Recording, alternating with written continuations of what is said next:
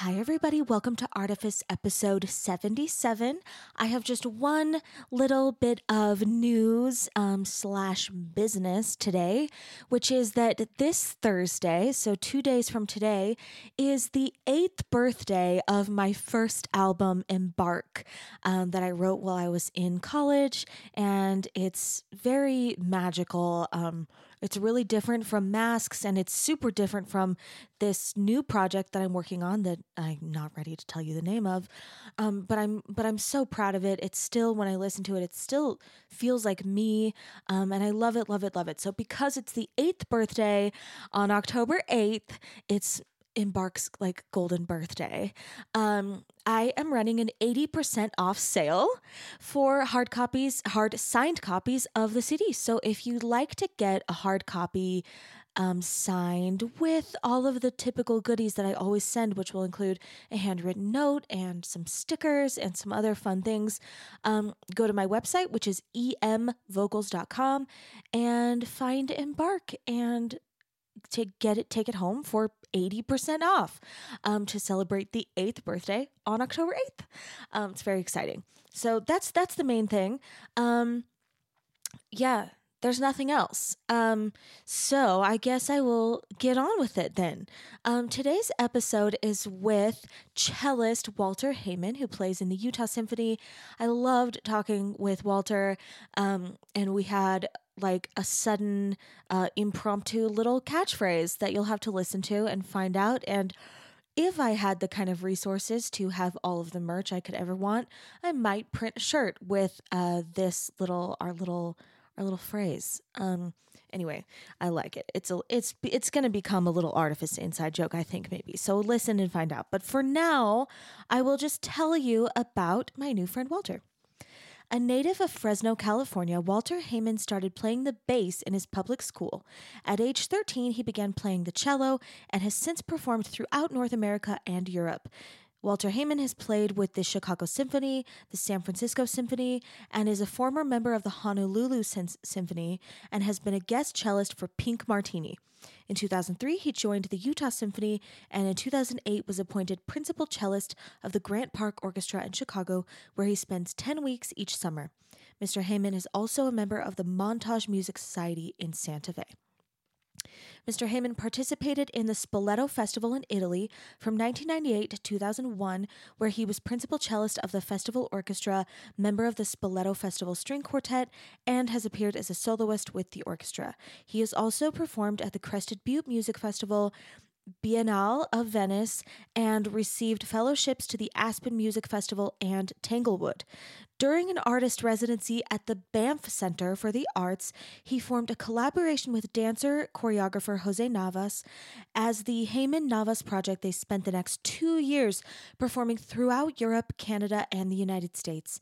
In 2003, a documentary about the duo titled Perpetual Motion appeared on Bravo. In 2011, he again joined with Jose Navas for a collaboration on the music of Bach in Bruges, Belgium. Mr. Haman is a graduate of the New England Conservatory and the San Francisco Conservatory, where his main teachers were Laurence Lesser and Irene Sharp. And I'm going to try to find some links to the documentary Perpetual Motion to include in the show notes um, and in the blog post associated with um, this episode. So that's it, you guys. Um, wish Embark a happy birthday by going to my website and getting yourself a signed hard copy um, at 80% off and enjoy my conversation with Walter Haman. Great art almost feels like magic. It opens our minds to brand new ideas and teaches us to see ourselves and our world more clearly. Of course, behind all great art, there are artists, and I think that's where the real magic happens. As we go beneath the art itself to explore how artists do what they do, we see glimpses of the sorts of creativity and resilience that lead to the art that moves our world. And maybe we can learn to borrow some of that magic for our own thinking. That's the goal here. And now that we're on the same page, let's dive in. I'm Emily Merrill, and this is Artifice. Today's episode of Artifice is brought to you by Room to Sing Mask.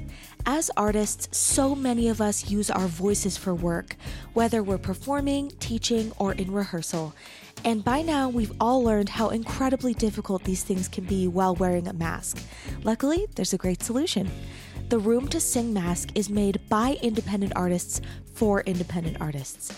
You can open your mouth nice and wide without the mask slipping off your nose, and you can inhale deeply without getting a mouthful of fabric. Head to www.roomtosingmask.com, select the size and fabric you want for any full priced items, and enter promo code ARTIFICE15, that's all caps, A R T I F I C E 1 5 for 15% off your purchase today. Yeah, I'm an introvert too, and I, I that part of quarantine I've totally loved, like being alone. But I, I think the thing that has been difficult for me is feeling like I don't have a purpose, like because all my work has been canceled, um, which like your work has largely been canceled as well, but it you don't have your self worth attached to it. Sounds like. Um, less and less. Yeah. The older I get. Yeah, yeah, and yeah. That's a very conscious. I guess that's um, fair. I'm Awareness that came yeah. uh, not all that long ago. Yeah. Really, just Well- the, the detachment of identity. Yeah. With being a cellist, being a musician, being an artist. Yeah, that yeah, that's yeah. Uh-huh. something I do, rather than the entirety of what I Right. am. Well, we'll definitely talk about that. that sounds like perfect stuff for this podcast. Yeah, 'Cause I'm not, not. interesting at all, right? I'm not there yet. Like I, I'm 32, and I do think about it, but I also just like I love it. I love like making things, and I, I genuinely like enjoy being productive, and so for a couple of weeks there, you know, I would look at my calendar and just see nothing and hadn't yet kind of like figured out what can I feel productive about like during this time. Um, and that's when that's when I got a little glum. So I don't I know why. I totally understand that. Yeah, I don't remember why this came up.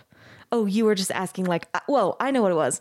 You said you were doing well, and I said, I'm doing great too. And I said, I was going to say, I've been a little depressed in like the last month, but for the past several weeks, I've been feeling like remotivated. So, What what's what's revo motivated you? well, I don't know. I mean, I think I started I started a new adjunct position at UVU. So I think that's definitely like one thing, like just getting out of my house one day a week. Um, you know, Having others to think about. Totally. Yeah. And I and I teach private students, you know, I've been teaching Zoom lessons um all summer, but I think just like, you know, being able to walk by, you know, my friends' office doors and say hi cuz I I know a lot of people that teach there. So I think that's maybe like one kind of symbolic thing. I, I'm only teaching like three hours a week up there, so it's hardly anything, but it still feels like something new. And then um I just I I just have been I don't know like had a new kind of creative wave. So Oh, I feel like reinvigorated. Yeah, thanks. Um okay, so for this podcast, it's totally a conversation, so just like we've already been doing, we can talk like um if you have like if you want to ask me what I think about something, it's totally fine. I think some people feel like they're not allowed to. I will just talk about you mostly. Um, so I always start with everybody by um, asking what you were like as a creative child, and you can talk about like what you were doing or just like what you remember feeling like as a child, or what you know your parents or other adults in your life like told you, you know, about what you were like as a child. Um, I don't remember feeling necessarily like that I was a creative Yeah. person. Yeah. I always thought I should be. Like I thought that maybe I ought to be able to draw well, Yeah. but I really didn't. Yeah. Uh, or maybe, uh, yeah, I don't know. I'd never. I hadn't found my thing, Yeah. I guess you could say, for sure. Why do you think you felt like you like should be creative? What's that about? I don't know. Yeah. I just always had yeah. I always had a um, some kind of internal underlying idea or realization. I don't know which Yeah. is, which is the truth of it. That Yeah. there was something um, different or special about me. Yeah. And granted, this is long before you know kids were told that you're special. And, Right, you know, yeah. you get a ribbon just for participating. So there was something, I don't know, that I guess I just identified that there was something different. Yeah. So maybe because I was different, that Yeah. meant that I was special in some way. So I think I just kept kind of waiting for like, well, all right, I don't know what Yeah. what it is. You know, I love this answer. I've never had another guest say something like that, but I felt like that as a child too. And I've and and part of the reason I like to ask this question is because I I, I wonder a lot about that. Like I think I, I was a lot the same way in that in that I maybe didn't feel like I had a medium necessarily, like a, a specific medium, mm. but I definitely felt a little different. I think I definitely had some kind of an idea that my th- brain was working in a little different way and had this feeling that like it was something art about it, mm. like, or something. Mm. It, it- is that how you felt? Like there was just something like you valued I creativity I like internally. put those words to it. Yeah. Um, that it had anything to do with creativity or Yeah. self-expression. Yeah. Um, I don't. I don't think until I was, until I was much older, probably a teenager, did I realize. You know, once I eventually got to music and playing the cello, which came Quite a bit Mm. later. quite late Yeah. for, compared to, to most. I wasn't Yeah. 13 until I started playing Wow. cello. But really quickly, that became, oh, this is it. This Yeah. is my means of expression, and this is who I am. I'm, Yeah. I'm a cellist. I'm a musician. Okay, Yeah. then, It, then like, everything clicked. made sense. And, Yeah. and yeah, But you had a but as a sm- as a smaller child, you had like a sense that there was like something like you should. Something. Yeah, you, I think you said like I should be creative. Um, I think that's what you said. Yeah. isn't that weird? Yeah, that's what I'm. I'm curious about it. Like, like, did you see other create? Did you see creative adults? Like, Um, were, was it like a role model kind of a thing? maybe I'm the youngest of four kids. Okay. So, you know, the younger ones are always watching and learning from the older ones. Right. And we generally pick things up more quickly, just kind of some kind Yeah. of osmosis. You know, Totally. the other ones are doing it, so Well, there's we like an expectation. Yeah. Yeah, Yeah. yeah, yeah, So I don't know, maybe I just having that comparison to seeing what the older kids were doing, I thought, well, I should be able to do that. Yeah. Were they doing creative stuff? Like, what what were they doing? Um, a little bit. Uh, my so my mom is uh, she's a pianist and sings in our in our church choir. cool. Um, so my older sisters played piano a little bit. So music was always you know kind of kind of around. Yeah. Um, so I'd say that was probably the most creative Okay. aspect Yeah. in our house growing up. Yeah. So there's this idea that like maybe playing an instrument is like something I might do someday. No, No. Okay. Yeah. honestly not. Yeah, there's maybe just a thought of like I need it. I need a thing. Is that is, and when you're saying your older siblings were because you you're doing a different thing, but like you're seeing them having activities and maybe feeling like I don't have a thing, or or something else. Honestly, I Not- don't know. not sure. I- I- Okay. I, really don't know. So, but as a little kid, there was a feeling of like I should be doing something, but I'm but I'm not. I don't know. Uh, I don't know if it was about doing something, but just just some sense that I didn't know who or what I was. Oh. Okay. So I mean, that could be. Um, it might have nothing to do with this at all. It could just be simply being a gay kid Sure, in yeah. a conservative Right. Southern Baptist upbringing. Right. um, identifying probably more with what the girls around me were doing than what the boys around me were Mm-hmm. Yeah, yeah, doing. So I think that was confusing as a Totally. kid. You know, why do I want to go play dress up with the girls Yeah. instead of going out and playing flag football with the boys? Totally. I don't know, but I don't want to be out there. Yeah. Do you think it was like and I know it's I know it's like impossible to think about our childhoods like well, who knows what we were thinking back then, you know. Um but do you think it maybe was like some kind of a gut instinct that you were going to have to like pave a path that maybe you hadn't really seen like other people doing? Hmm. Cuz that's I think that's creative. No, I don't think in my mind, I was thinking it was something that I needed to find. Yeah. It was something that was just supposed to happen. Okay. Was supposed to Yeah. appear that Cool. That I you know from where I Yeah. I don't know, but it was just supposed to happen magically. Yeah, yeah, it wasn't yeah. something that I needed to work at Right. to find. Just yeah, you just had the sense that there was gonna like maybe there was gonna be something or something. Something. Yeah. Yeah. Interesting. Yeah. Yeah. Okay, so when I'm talking about creativity, one of the reasons I like to start in childhood is because, you know, I think that creativity is so important. Um, and and I'd love for everyone to be doing it. Um, and plenty of adults don't do anything creative. So for those of us who've managed to prioritize creativity in our adult in our adulthoods, I'm curious about like how we did that. You know, like so I'm looking for like things. Like I'm looking for like clues about how it happened or how it was possible just cuz I I think it's valuable to consider. Um and and one of the things that I like to think about is like separating creativity from the arts, um, at least maybe as an exercise. And I like to ask people like about whether you felt like your your mind was doing creative things or if you were thinking like thinking creatively about people or consuming media maybe in like a way that maybe feels felt creative um so maybe before you started playing cello do you have any thoughts about like what was going on in your like inner creative development Hmm.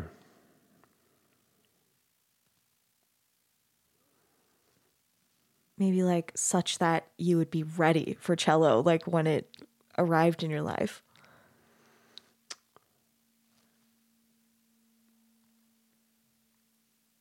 Wow, I'm I'm really not sure. I bet if my mom was here, she'd have ten answers for you. yeah yeah i'd love to talk I guess about I've really never thought Yeah. about that. what like about the idea that like creative creative development is maybe like something that is happening separate from like our skills is that you've never thought of, that's what you're saying you've never thought about Or or even just What what, were you I doing? as a Yeah. child in, in what ways I was creative. yeah Maybe maybe my creativity was in my imagination. totally yeah Um, in my mind and yeah as opposed to something that I was actually like physically tangible yeah doing. Totally.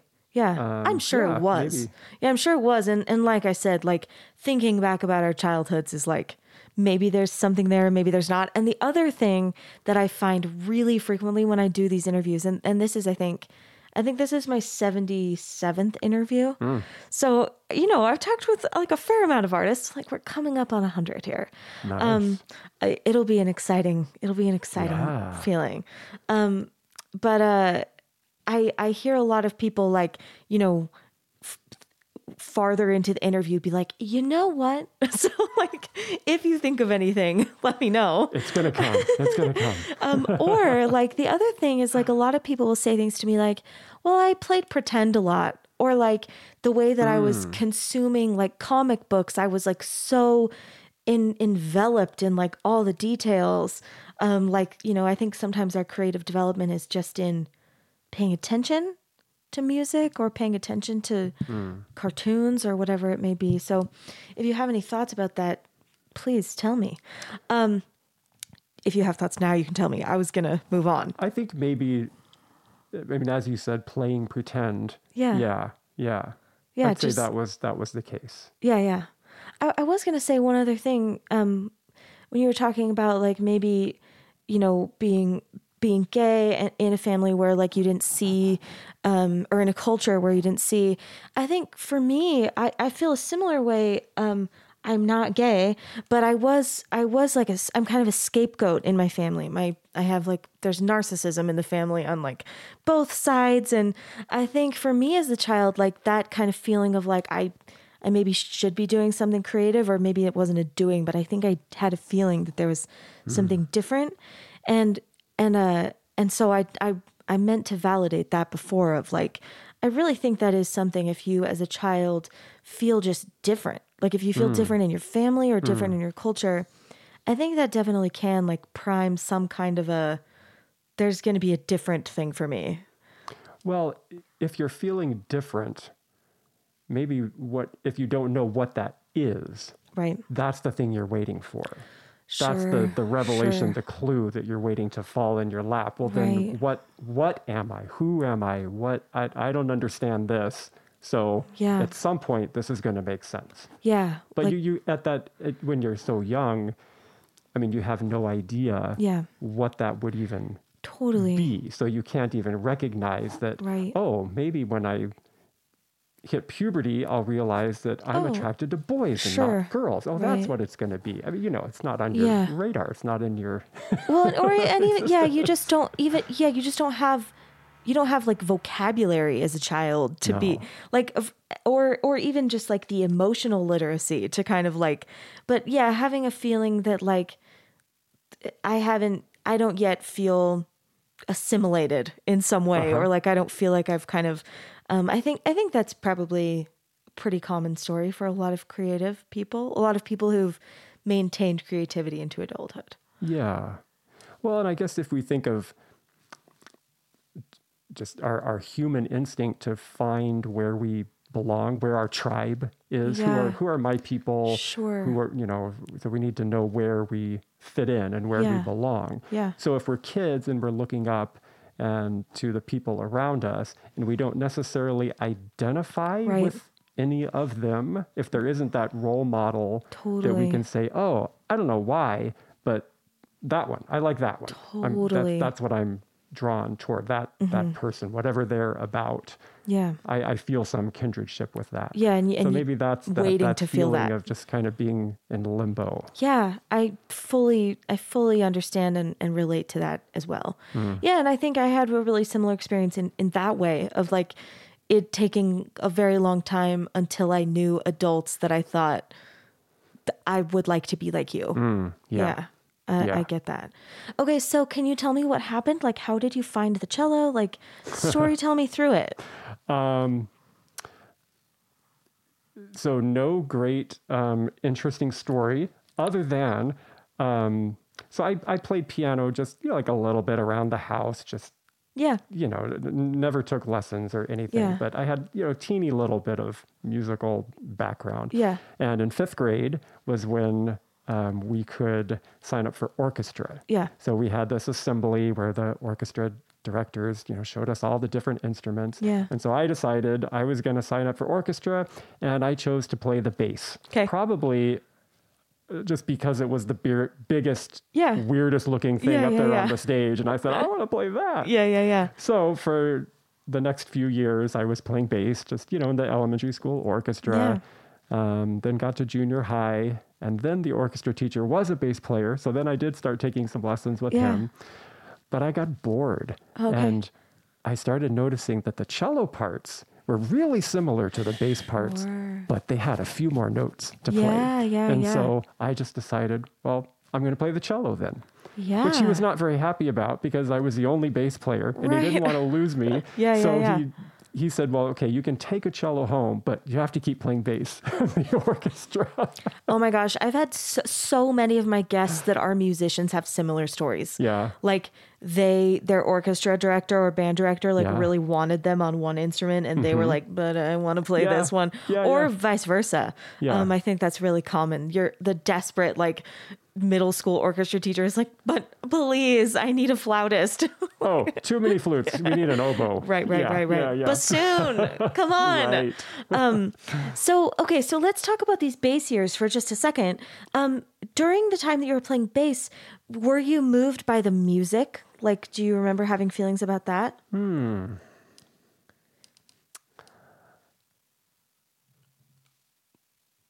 Not much. yeah No, I think it was more just something that I did. yeah I took to it pretty easily. yeah Um, but feeling moved by it, I, no, I wouldn't say that was something that came that, later that that I did.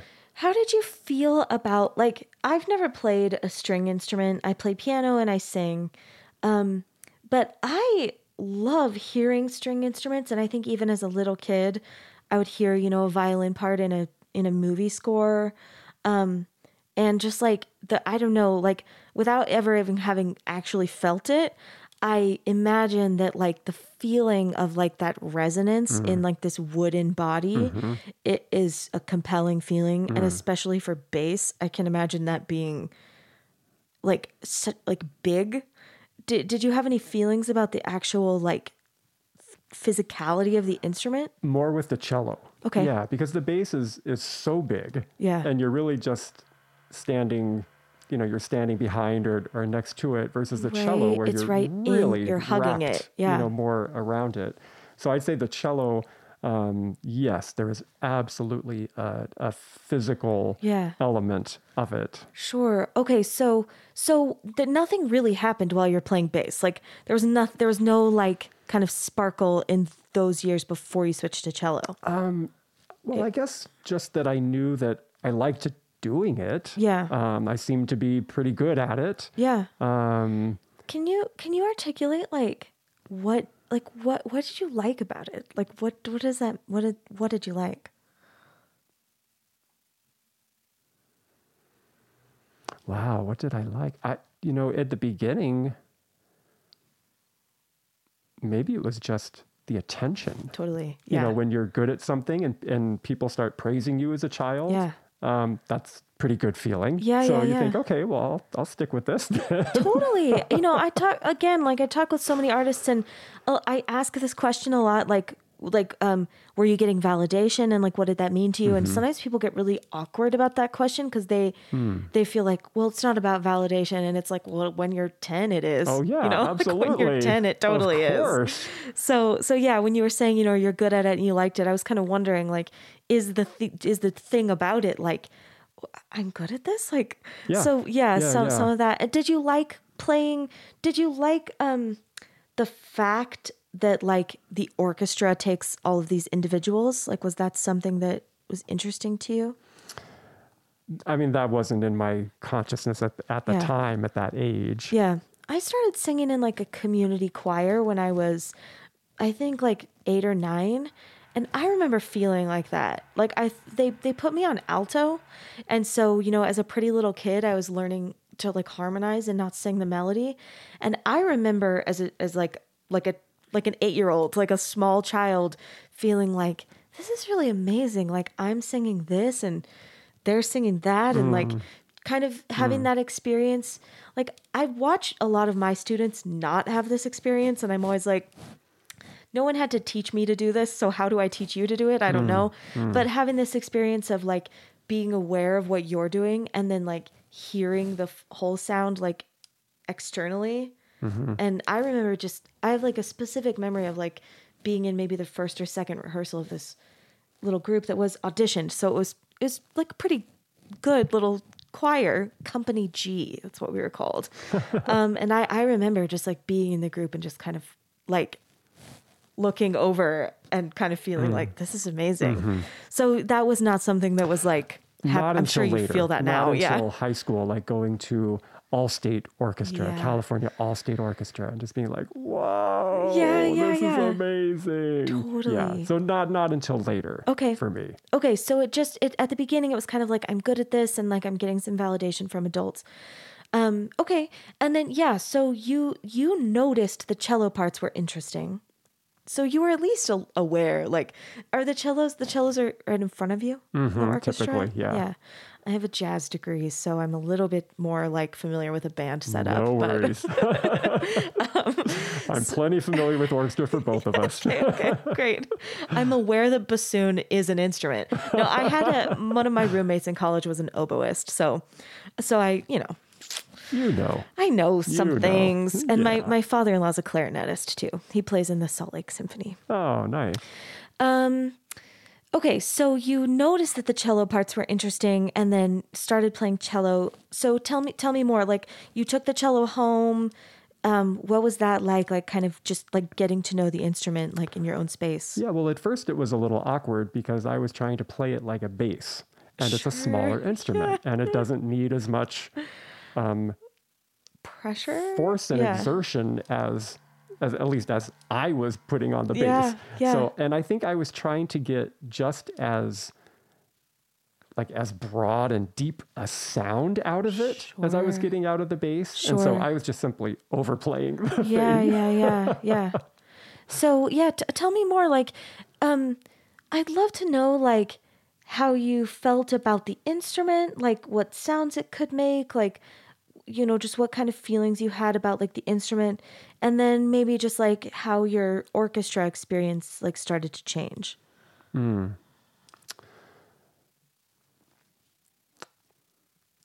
Well, it was so it was junior high when I when I made the the change to cello, and shortly after, then I auditioned for one of the youth orchestras, okay and really not knowing like I don't know, do I even play this well enough yet to even get in? yeah And not only did I get in, but they put me first chair. Yeah. Which, you know, when you're a kid, first Yeah. Mm-hmm. chair, you know, it's like this big thing. So maybe that was like that first yeah moment where I thought, like, okay, I'm not just like okay at this. Yeah. I might actually be pretty darn good Yeah. at it. What were you good at? Like what like was it like was it was it like instrument specific things like bowing or was it like rhythm tuning? No, because I had no idea about technique whatsoever. so it was like just music things. I think it was just music Yeah. things. Yeah. Just growing up um, with music around, singing in church. Yeah. I, I don't know. There was something very natural about Yeah. it. So it was really just a matter of getting something in my hands. Yeah. And I was going to be, you know, that was going to come out in some way. So whether it was the bass, the cello, the bassoon, Yeah. who knows? I, I don't think that would have mattered. Um how did it feel to you to like have that kind of affinity? Like to kind of be like this is natural for me like I like music feels like a natural thing. Well, I guess it must have felt there was an ease to it. It- Yeah. It, wasn't a struggle for me. And so I think that allowed me to, um, I mean, I never looked at it as a chore, like practicing was a chore. Yeah. I loved it. Yeah, yeah, yeah. Um, I wish I knew earlier how to practice well, but Isn't that a that. thing? Yeah, yeah. um, so yeah, I guess it it just made it it made it easy for me to just yeah. push push forward and Yeah. keep going. Yeah. Yeah. Um, I interviewed a guitar player last week and she and I talked like in depth about practice and like what our experiences were like with that as a child. Do you want to say anything about it? Like just that practice never felt like work even as a even as a kid? Yeah, um, I didn't have teachers early on who instilled much um, work ethic or, or like practice. Like here's how you practice. You know, you take play your scales and etudes and things like that. So by the time I got to to actually taking cello lessons, I mean I could get around the instrument pretty well. Yeah. So um, I skipped a lot of the foundational basics, which unfortunately had to be made up later in life. Isn't that yeah. But when I look back on it, it was really a blessing that I went with this teacher because had she just said, okay, listen, kid, we got to work on some Yeah, basics here. fundamentals. I would have been bored and I probably wouldn't have kept going with it. Mm. But because she just threw music in front of me, like Yeah. here are Bach suites and, and concertos. And I thought, all right, well, let's, let's go then. And so Yeah. I just worked my way through and yeah. figured out how to make it work Yeah. uh, to a certain That's such a degree of success. yeah that's such an interesting point. I um i as a do you ever teach children? Do you have, you have mm-hmm. yeah.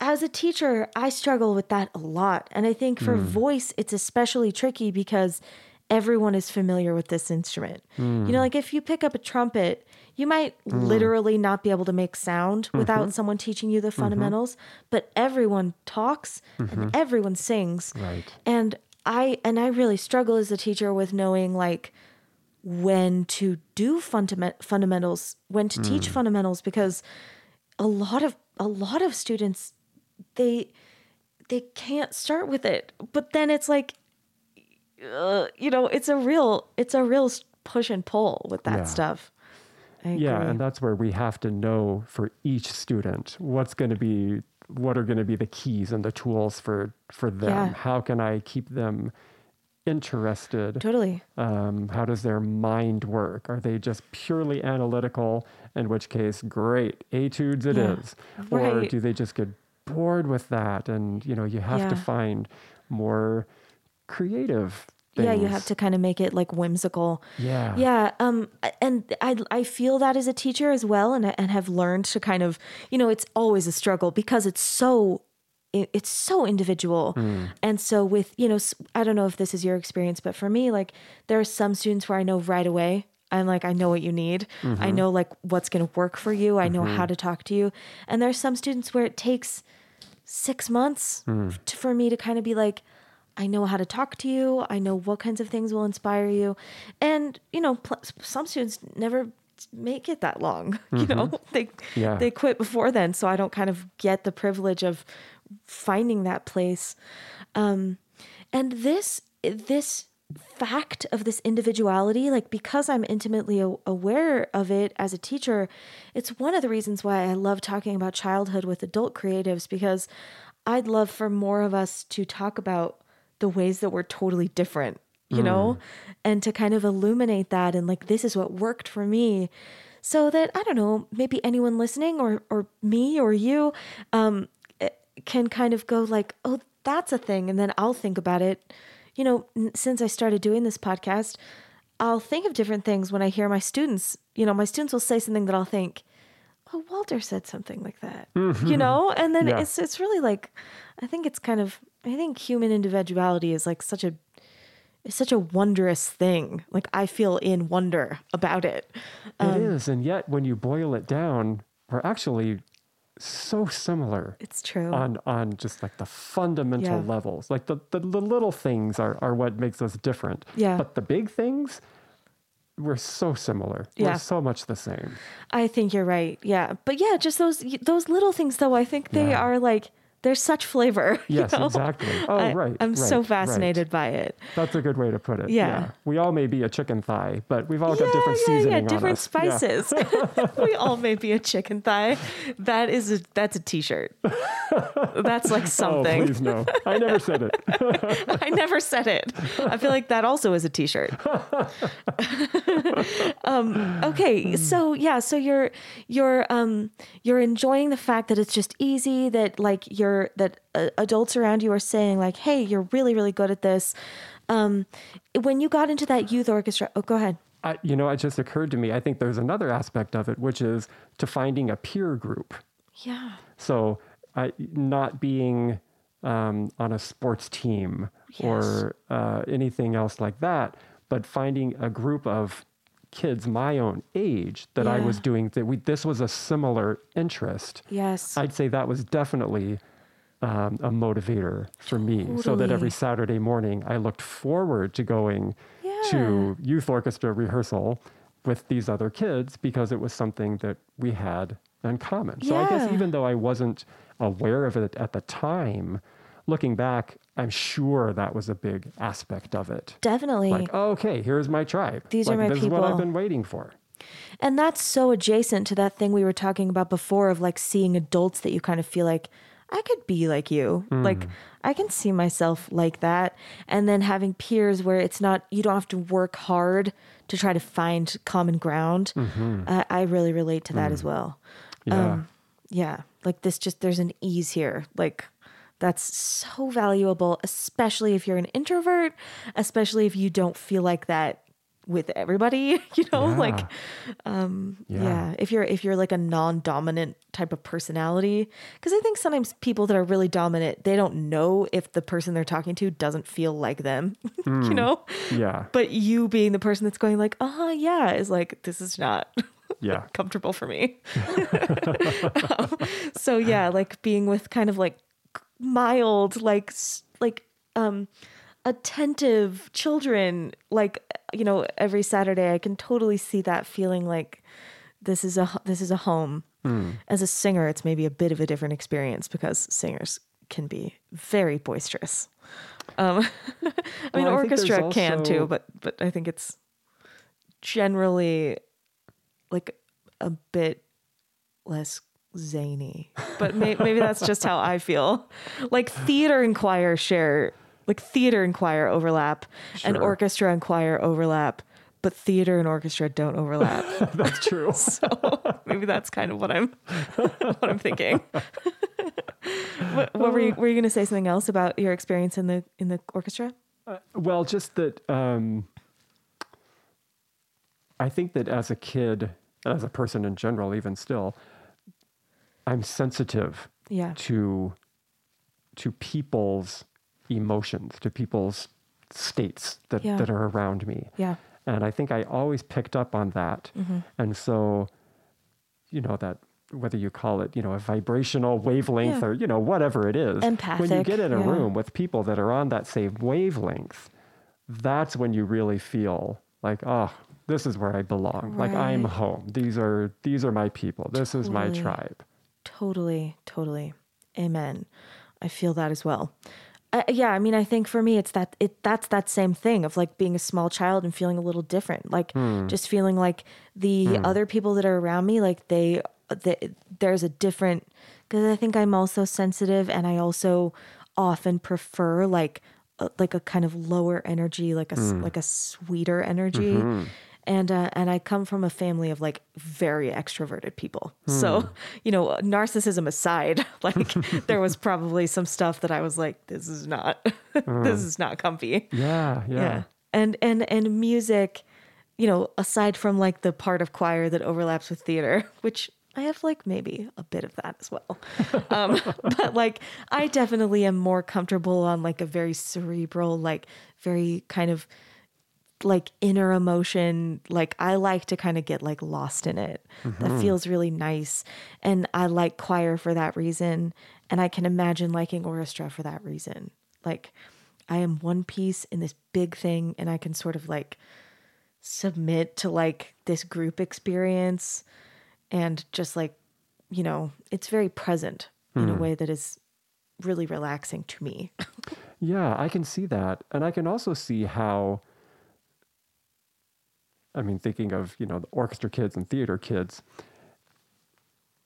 I think what, what we do as musicians, we really are actors. Yeah, That When we go on stage, you know, we're reciting someone else's lines. right I didn't write it. Someone Yeah. else wrote it. It's my job to say it. right My voice happens to be the cello right but we take on these roles, whether we're playing Bach, Beethoven, Yeah. Dvorak, Chopin, whatever it is. Those are different roles Totally, that we're taking on. So I think there is, in a certain way, a similarity to Yeah. acting, whether it's you know just delivering a monologue or whether Right. you're one person in the whole play and you're listening to other dialogue and you're you're conversing. Yeah. I think there's a certain aspect in which, and maybe that's more true of just chamber music, yeah um, but certainly in the orchestra, that's it's just chamber music on a big scale. Yeah. There's a lot of back and forth conversation Yeah. that happens all around us, and I think of the same thing uh, with actors, and you can Yeah. tell when someone's just waiting for their line to come, Right. And they say their line right without any reaction to what came before it, what prompted that line to even exist. Yes. Uh, yeah, I think that's what I was trying to say. Like getting lost in this, like, like this thing where we all have to be very present. We all have to be like fully committed. Um, you, you, you almost have to. It's a weird thing where like you almost have to surrender an your an individuality in order for like this whole thing to exist. Um, but you have to like take on a different kind of individuality that maybe is a lot more like you're saying you know if you're playing something really robust like maybe you come in in like a very calm sleepy mood but you have to like take on you know this really assertive like aggressive passionate kind of a feeling or vice versa. And i think that's the thing that sometimes feels like a big relief to me because it's my job to like leave whatever I was dealing with mm. and and contribute like whatever is called upon for like this piece and which I really enjoy. And that was a realization really early on for you. Yeah. Right? Yeah. Yeah. Well, lucky you. Yeah. Because it didn't come for me until way, way later. It's so funny though. Again, like we're both musicians, albeit like different kinds, but we're both in the same, you know, overall medium. Um, and I've interviewed a ton of musicians, but still, the things that make us, you know, the things that we initially had an affinity for are always different. Which is hmm. just it's amazing. Hmm. Like it's you know, and that's why I'm I'm trying I'm asking like, is it about like reading music? Is it about playing in a group? Is it about like watching a director and like the beautiful feeling of that? Is it about like holding the actual instrument? Is it hmm. about feeling the bow? Because I think all you know, every cellist who becomes a professional cellist probably has a slightly different mm-hmm. thing. Right. You know, yeah, what you all attracted end up- them in the beginning. Right. Yeah. And and which things immediately made sense and which things did you have to kind of fight for Yeah, later? really work at and develop. Yeah. Right, right. Do you want to tell me about that? So from the time you joined the youth orchestra to the time you were like going to college for music, what was the process like? Mm. Well, when I was a senior in high school, so I, I grew up in Fresno, California, which is I dry, yeah. Central Valley. I know where Fresno is. Think of like, I don't know, Oklahoma Yeah. or something. Don't think of Yeah. beaches and sunny, you know, It's not the- beautiful it's weather not the California. coast, It's yeah. a little different. yeah. It's more like Arizona, right? Like it's kind of deserty. It is pretty, pretty, yeah, Yeah. pretty dry. Yeah. yeah, yeah, yeah. Um, so my senior year of high school, I had started taking lessons with a teacher in San Francisco. Your senior year of high school. That was when you first started. No, wait. no, no, no. I had I had started lessons earlier. Oh, I think okay. I was like, how was- did you pull that off? No, no, no. Eighth grade, I had Okay. started Okay. cello lessons. I was like, how did you get into think. college? Yeah, yeah, yeah. I was about to be like very impressed. I'm like, what? Yeah, I would be You too. didn't start lessons until you were a senior? Oh my gosh. Okay, but no, because so you, it wasn't that you started taking lessons. You just started with a new teacher. Yes, yes. Continue. um, and she was in San Francisco and also taught at the San Francisco Conservatory. Oh, okay. So during that year, that senior year of taking lessons with her, um, at some point, she just offered, you know, if I wanted a spot at the conservatory, and I said okay, and so that was that. That was Yeah. me getting into college. I didn't Yeah. go around and take auditions or anything. I mean, I really didn't know much. Had you already decided you wanted to major in music? Oh yeah. Okay, wh- tell me about that. How did you? Oh, make- really simple. I wasn't good at anything else. Yeah. um, how did like your parents feel about it? they were really supportive. My father is, um, I mean, he just looked at the practical side of Yeah. it. You know, well, surely you also need a teaching credential, you know, something Yeah. to fall back on. Yeah. Mm-hmm. Which is very practical, of, of course. I can't blame him at all for thinking Yeah, that way. But, you know, of course, I was, what are you talking about? I'm- Yeah. of course, I'm going to make it. What do you think about that now? Like, how do how how do you feel about like young people choosing the arts? I mean, obviously we want it to happen, but beyond that, how do you feel about it? I mean, there's that famous quote. I think it's from Nadia Boulanger when she was asked and said, "If you can," th- someone asked her that question. Yeah. And she said, "If you can think of doing anything else, you should." Yeah. It, so many of my guests say that quote because I think it's something we all like. We all think about it. We all think about. But I, but I, I don't know. I feel like uh, I think about this question a lot. I like a lot of things, and I feel like I, I was good at a lot of things. Um, sports was not one of those things, but I was good at math, and I like really loved English, and I thought, you know, maybe I could go to law school or. I think there probably like is a version of me that could have really enjoyed like biology, you know, or like working in a lab and like doing things. But I think for me, the thing that I can't imagine not doing is being creative. Hmm. I don't think for me it had to be music. I don't think it even necessarily had to be art, you know, like an art. But I think like I that's why I think like maybe I would have liked some kind of a science because Yeah. that's can be very creative too. yeah, and it's about discovery. So, Yeah. are discovery and creativity are they in the the same? These Category are my, together? These are my favorite questions of all time. yeah, I feel like they are. Hmm. Like I feel like that's what the creative process feels like to me. Like this kind of like unraveling of of a of a of a discovery. Um, yeah. So I mean, t- it, the I I was talking about this with that guitarist that I interviewed last week as well, just about what create what the feeling of creativity is and the things that spark it that aren't art, like the times that you feel it that aren't that. Um, and I definitely feel it. I definitely also feel it like about science things mm-hmm. sometimes. Yeah. Or Yeah. nature, like the world. Like Yeah. I'm not creating it, but it certainly feels like it's adjacent to creativity. Well, I mean, there's another word for the world, which is creation. Right. Right. So Right. if this is this created thing, Yeah, yeah. and we're discovering all the little details about that creation, how this whole planet, how this How whole it world works, yeah. works.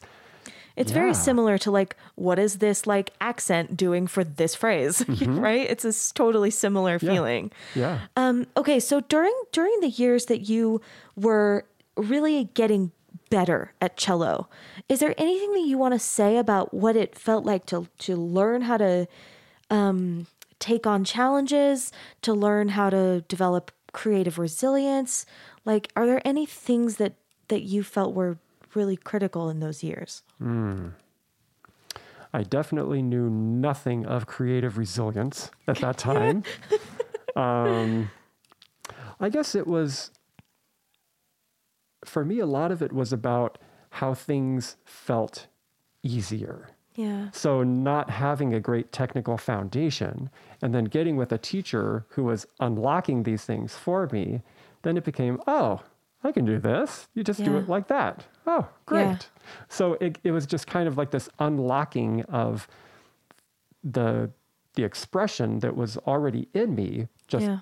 you know trying to get out and now actually having the right tools you know the right paintbrushes and the right Yeah. palette you know to be able to do it whereas Totally. before i was just you know grabbing a stick off the ground Totally. and trying to stir some mud and and you know paint something out of that Yes, I fully understand. For me, I didn't have my t- my technique figured out until I was like in my master's degree. So, hmm. um, because I was better at all those other things, like really feeling the gr- like I was a great group performer hmm. from a, such a young age, and that's something that I think a lot of people learn later. And then mm-hmm. my technique was like a disaster. Hmm. Um, but yeah, I f- I relate to that as well. Like now I can finally sing things the way that I like con- conceive of them mm-hmm. um, maybe one final question about pre-college. Um d- did you what did it mean to like your identity to feel like i'm excellent at this? Or like how did it feel to be like i'm i'm a cellist? It was everything. Yeah. That that became my identity completely. Yeah. Yeah.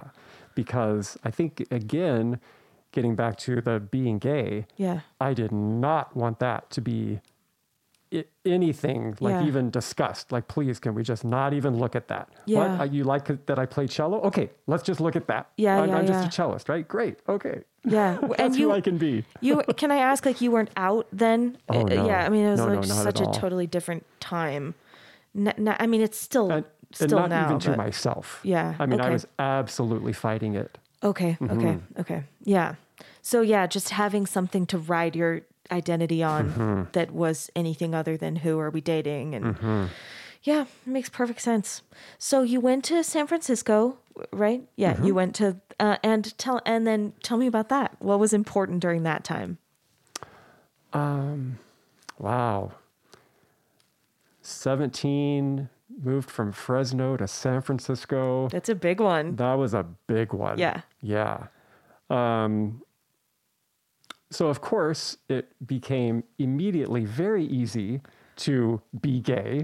And to not be ostracized Totally. uh, for it. I mean, where in the world could you feel more comfortable being gay Yeah. than in, in San Francisco? So that was great in a certain sense because it instantly Yeah. let me drop that guard. Totally. But of course, anytime I was back in Fresno with my family, with my Oh, yeah. friends, then Back wall in- went right back up back in the because. I was Yeah. not gonna. That was not gonna be discussed at all. Yeah. So, in the end, it's a it's a good Yeah, thing. But yeah. but even then, at that time, I still carried a lot of shame and guilt about it for sure.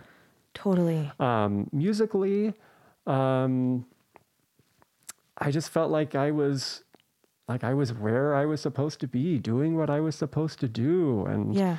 um, it was great. I Yeah. mean, those years were were great.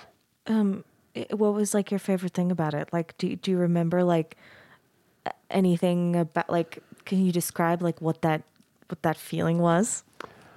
Honestly, I think at that point it was still about validation. Yeah. Just that I'm good at this. Yeah. You you like this? You like me? Yeah. That's how I would equate it. Sure. You know, if you like Yeah. the way I play the cello, then you must Yeah. like me. And I honestly, I think that was really the biggest part of it at Yeah. that point. Oh my gosh, it's still so needing yeah. that validation of who I was. well it's fully understandable and also it's so interesting um um can i ask like had you yet started feeling any way about music like ha- having feelings about music versus like the fact that you're good at it Well, I guess I should back up. Music from from the earliest age was hymns Yeah. from church. Yeah. And there are definitely the hymns that, you know, would give me the shivers and, you know, give you the give you the feelings Yeah. and and still are. Yeah. So it's not like I never felt Sure. music. And Sure, I, sure, I certainly did feel the power of music Okay. and of a great performance yeah and um, yeah so i guess finding an instrument that allowed me to produce that myself as opposed to just listening to someone else do it yeah.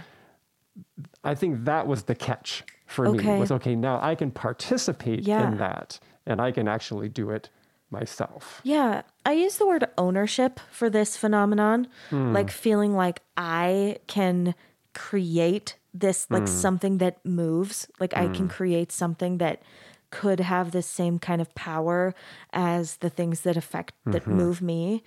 Um, do you find as a teacher that, like, do you have any, um, do you have any like advice or thoughts about how to um get like trigger that sense of ownership and like um like not accountability but like like actionability? Hmm. Is that i struggle a lot with that with with my teaching.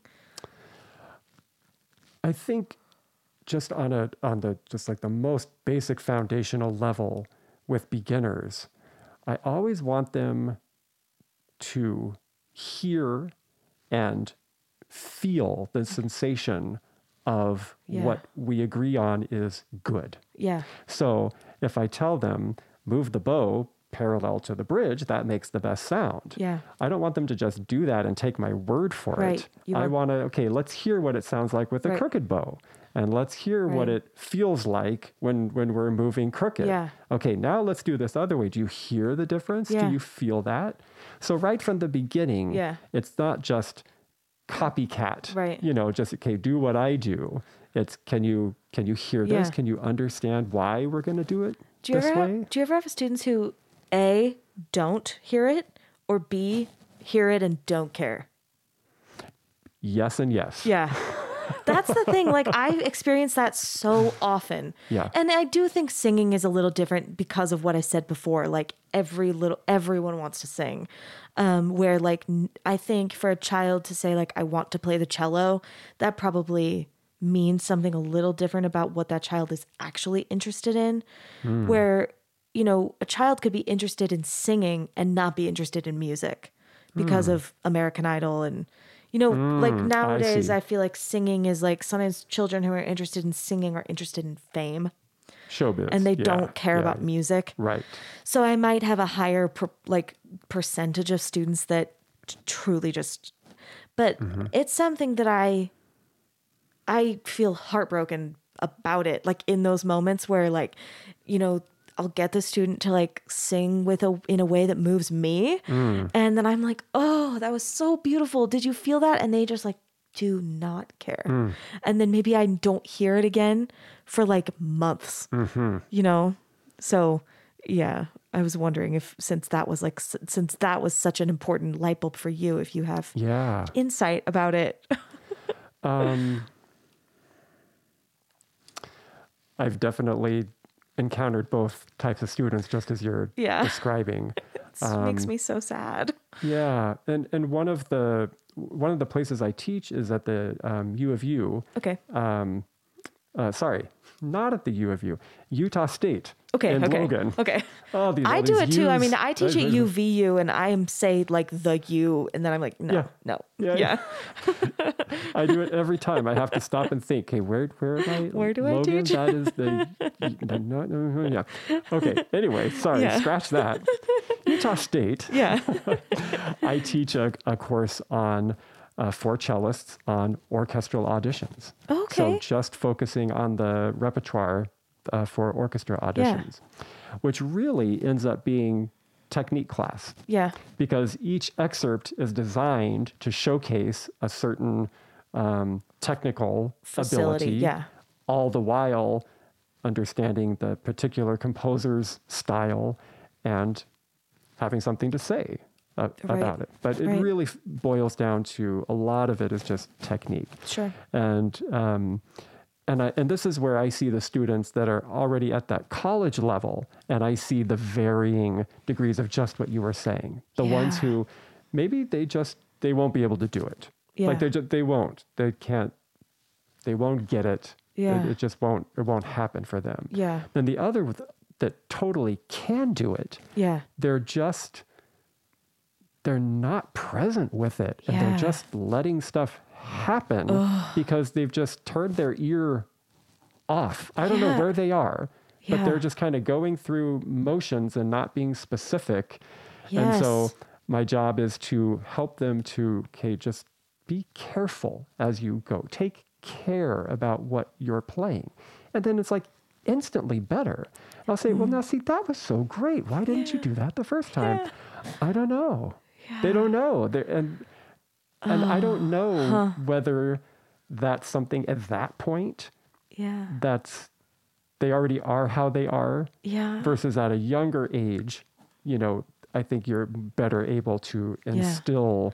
I sure try. I use Yeah. the same verbs though. I say take care of it. Like Mm. I use that same when you said that I felt like because I, I use the same like take care of the lyric. Like take Mm. care of this phrase. Like take care of your cutoff. Mm. Um and yeah, see and uh, yeah, having that experience of witnessing a student who can do it but like won't. Mm. Ugh. There's nothing that like is more of a bummer to me as a teacher. Like, yeah. where's that thing that happened last week? Like, Yeah, because I I, loved it. Like, it moved me. Can I have more, please? Yeah. Uh, and I can't relate to that because, you know, I, when I had that discovery as a child, like, it was everything. I never wanted to do anything else. Oh, yeah. So I, I yeah. Yeah. that's and I, I think I wonder sometimes if I'm, if I'm not great at teaching that because I didn't have to learn it. You know, like I, I sometimes feel like the stuff that we as individuals didn't struggle with is hardest to teach. It feels like that to me, and that's something that was really intuitive for me. That's probably true. Yeah. Yeah. The things that we really had to go through the weeds to to work out, um, that's probably what we're the best. Best at teaching, At. yeah, I, I think so. But I don't know. I mean, it's going to be different for everyone, of course. Well, I sure but- try, but I'm I'm looking. I I know I haven't found like the the golden ticket for like uh how to help unlock that because it, Yeah. it baffles me that it's even an issue. I can't I can't wrap my mind around it. Well, and that'll be. I mean, we all have our lifelong Yeah. pursuits, things that will never. Well, there will this- never be the. Okay, now I've got it. totally, this helps. And and if anyone listens to the back catalog, they'll hear me asking my guests about ownership a lot, which is that's the word that I use for that. Um, okay, I mean, okay, so let's let's say this now. This podcast is called Artifice because I it has the word art at the beginning and it's a cool word. And because I really believe that each of us who, you know, as I say, have managed to maintain creativity into adulthood, we have private um truths and wisdom and like experiences that maybe we don't even think about but that are so valuable. Um, the the types of things that the types of lessons we've had to learn to do what we do, the types of things that we still struggle with that nobody would guess, but that like if anybody knew, they'd be like, really, and maybe would have a feeling about that. Um, so I'm I'm very interested in the kind of behind the scenes of like how did you get here, and how do you do it. Um, and I think we find a lot of these things just by talking through them, even if it's not like a direct question. But um, but if I I'd love to have your help focusing, like knowing where to focus on your your career about where that kind of stuff, like where those important things are happening. I know it's like a very large question. Um, well, I guess I'd have to talk then about auditions, Okay, like let's- taking let's taking an it. audition for an Yeah. orchestra. Because I managed to get through a master's degree at New England Conservatory without any clue of what it would be like to take an orchestra audition. And you went straight, just for like chronology, you went straight from San Francisco to New England, to the New England Mm-hmm. Yeah, so I did undergrad at San Francisco Conservatory and Okay. uh, grad grad school at New England. Conservatory. And then you were like free in the world Mm-hmm. and didn't know how to audition. no. Okay. No. I'd love to hear about it. So I went to a couple. Um, well, let me back up a little further. Sure, please. An audition happens when a member of the orchestra retires, dies, quits, Yeah. something. There has to be a vacancy for there to be an audition. Right. And I don't think I knew that. Each orchestra will put an ad in the trade paper, which is called the International Musician, um, uh, announcing an, an, an opening, a vacancy. Yeah. yeah. Then every unemployed cellist or oboist or Oh whoever yeah. um, sends in their resume. Um, most often, those resumes are screened down to a certain number. Those people are invited. Everyone has the same audition list Yeah. to prepare Cool. there's a preliminary round Yeah. then you know the most cuts are made there and then there's a semifinal round then there's a final round where the music director is there it all takes place behind a screen Right. it's just it's the most bizarre Yeah. thing It's uh, it's unlike any actual music making that you do. right Yeah. right yeah you have no connection to anyone else other than you just trust that there's somebody there behind that screen Yeah. listening to you Oh my gosh. Yeah. So, um, yeah, so I did a couple of auditions and got absolutely nowhere. Yeah. Just cut from from prelims. Never wasn't wasn't advancing. Yeah. Um, and I would get started to get really nervous, and yeah, I just had no idea what I was doing. And then a friend of mine who um, was doing well Yeah. Yeah. um, put me in contact with a person that had really helped her. And it was a violinist from the San Francisco Symphony named Zoya Leybin. And I went and took a couple of lessons with her, and she just had this great way of laying it out. Look, this is what this is about. This is what each of these excerpts are meant to do.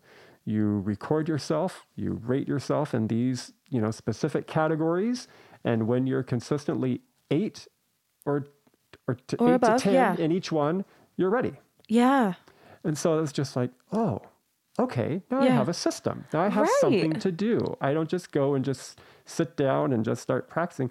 And I have to say, that was the first lesson in how to practice that I Mm. ever got Mm-hmm. in my life. Yeah. How to practice. When you go in that practice room, what do you What do? What are you doing? Yeah. Um. How? How? What were some of the parameters? Some of the.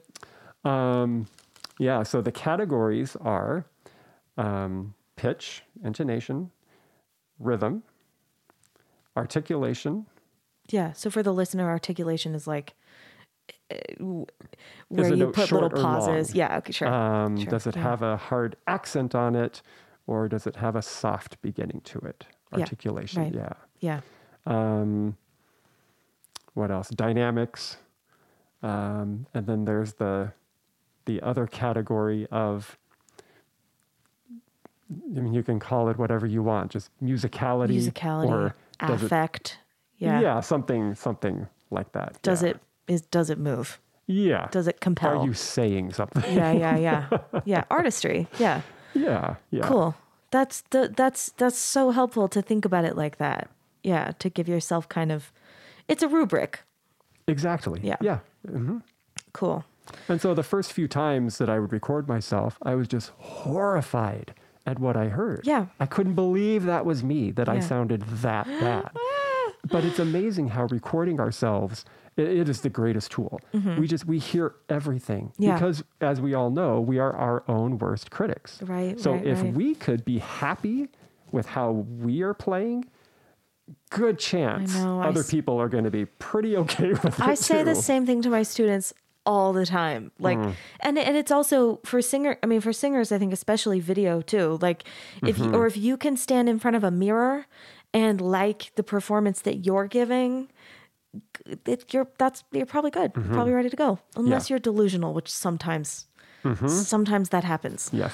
um, but yeah, I, I think that's so true. Like, and I and another thing that I say to my students a lot is like, when what you're here, when when uh when you're no longer surprised by recordings, that's when you know that your ears are like in real time yes. doing what you want them to do. Right, that you're present with it, Yeah. as opposed to we're playing or singing and we're just kind of in our mind, we're Yeah. hearing that recording. Right. And we're just kind of playing along with that, Right. as opposed to really, really hearing Yeah. Mm-hmm. everything that we're doing. And as soon as we hear ourselves once from a recording, our ears just switch on Totally. instantly. Yeah. It's it's remarkable Yeah. the progress that we'll make just by that one thing, by recording ourselves, listening critically, Yeah. And then we know exactly what we need to do. Yeah. Yeah. Yeah. And when you or can at least we have a really good idea of much of what we need to do. totally yeah i mean the the stuff that's left is stuff that's kind of uh, subjective Mm. yeah right like the stuff that you can't tell is maybe like a little bit like should i like maybe it's kind of the stuff that's like what would the conductor want or something um yeah i i fully agree. What you you're you want to not be surprised by the recording. You want to know like exactly what happened. Yeah. like when you before you turn it on uh, this note was weird and this note was weird and the, you know whatever. Um yeah i think that's that's that's very true. Um okay can you just like bullet point through like your career? Like what what have you done? Where have you been? Hmm, okay. Um, let's see. So after leaving New England Conservatory, I moved back to San Francisco, um, started freelancing there, just playing with some of the smaller regional orchestras. okay Um, and then, so 97, maybe two years later, I got an artist residency at Banff. okay In- okay in Canada? canada yeah And while I was lucky there, you so beautiful yeah Oh, gorgeous. yeah. So Yeah. beautiful. amazing And while I was there, I met a dancer okay who was there with his um, his own dance company from Montreal. Awesome. They were there working on a new piece. Cool. Um, we were standing in line together in the cafeteria, just started talking. Yeah. Uh, he was a dancer, I'm a cellist. And he Yeah. said, Oh, we should, you know, collaborate on something. Because that's what every dancer and every musician who ever meets say, Oh, we should you know, do something. Yeah. And so I nodded and said, Yeah, Yeah. sure, that'd Yeah. be great. Yeah, of course, you know. And then the next day, um, he approached me and said, So I have an idea. yeah And we pitched the idea to Banff of coming back together for a residency cool and creating a piece. yeah So um, that's exactly what we did. And we then spent the next about two years touring the world, wow um, playing music of Benjamin Britten Okay. and Alan Hovhaness. okay And um, it was awesome. That was super, super, super cool. So what was it? It was what was the instrumentation and, and how many dancers? And dancer. oh, just two. Just two, amazing, yeah. amazing. I Yeah. love that. And you toured all over the world. Had you had you been places before, or was this kind of like a whole new? Um, my youth orchestra had been to Europe. Yeah. Um, I had spent um, a few summers, actually at that point was still spending summers in Spoleto, Italy. okay. So I had been, you know, a few places. Why were you spending summers in Italy? Uh, Spoleto Festival.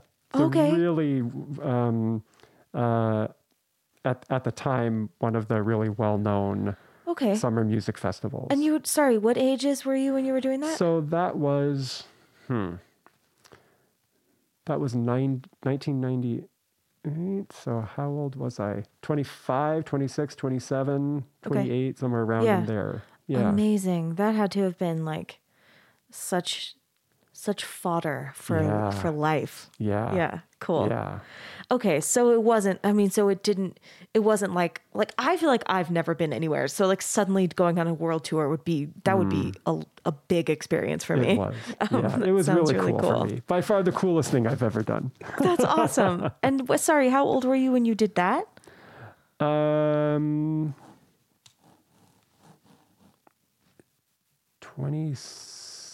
27, 28. Wow, Something like that. That's so cool.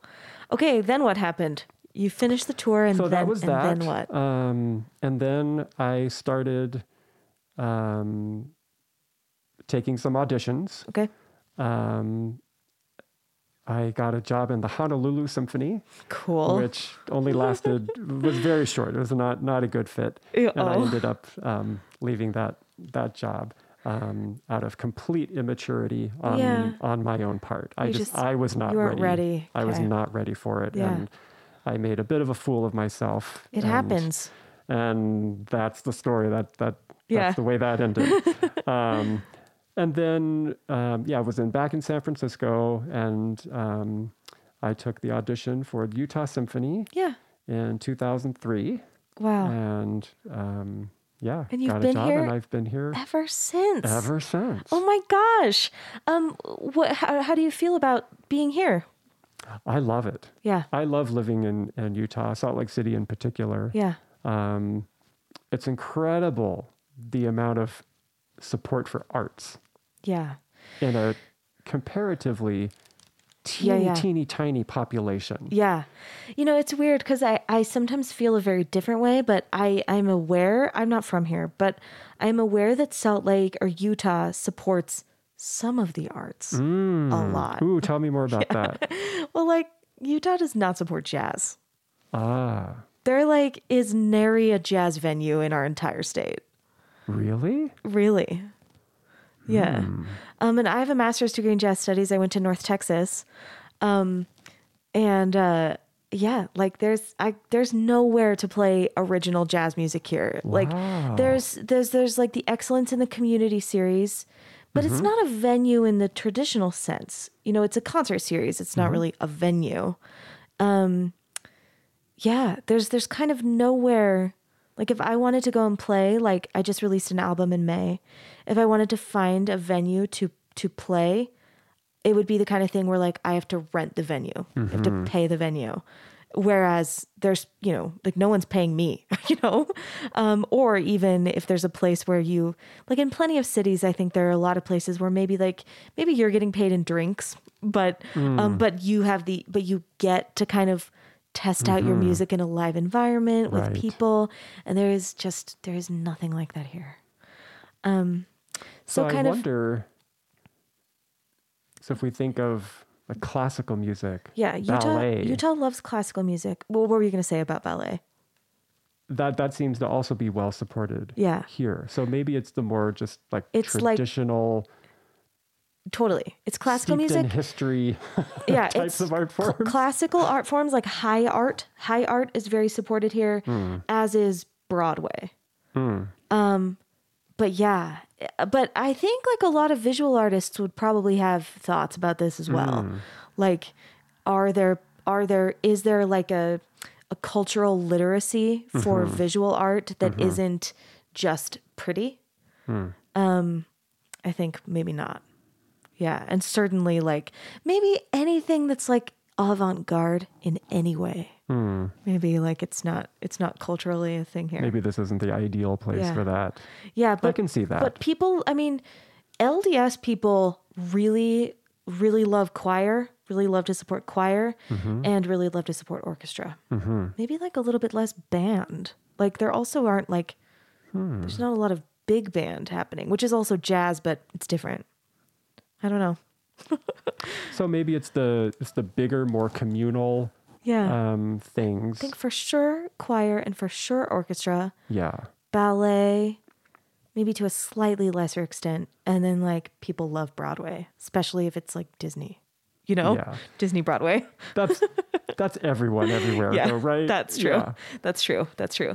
But if you think about like San Francisco, there's plenty of like little venues where you can see people doing like performance art and like there's Yes. kind of no there's no like sub art culture. It's very very little here. Yeah, there's plenty Yeah. of fringe and avant-garde Yeah. um, happening there for Yeah. sure. And in lots of big cities. And and Salt Lake has I think very very little of that. yeah. Hmm. Um, so you love playing. Okay, okay. Here's what I want to talk about with you. I want to know now how you feel. Like I have several questions, but let's start with how do you feel about music? Like, what are your thoughts just about what music is, what it is to you? Hmm. Uh, do you have favorite types of music? Um, what do you think it means for people? Like, just what are your hmm. thoughts about music? Well, my thoughts about music are are always changing. That's Yeah. for sure. Just evolving as as as I get older and have different experiences. Yeah. Um, I think music is a way to communicate. Um, for some people, that's I think like what you were saying. It's like in a, in a in a choir, a communal experience. Yeah. uh, something you're doing together. Um, for others, maybe it's on just a more personal level. Maybe the the the thing they're connecting with is just their soul. Yeah. That they're just recognizing what's in them, just all by themselves, and they don't even want to share that with anyone else. It's just totally private. Yeah.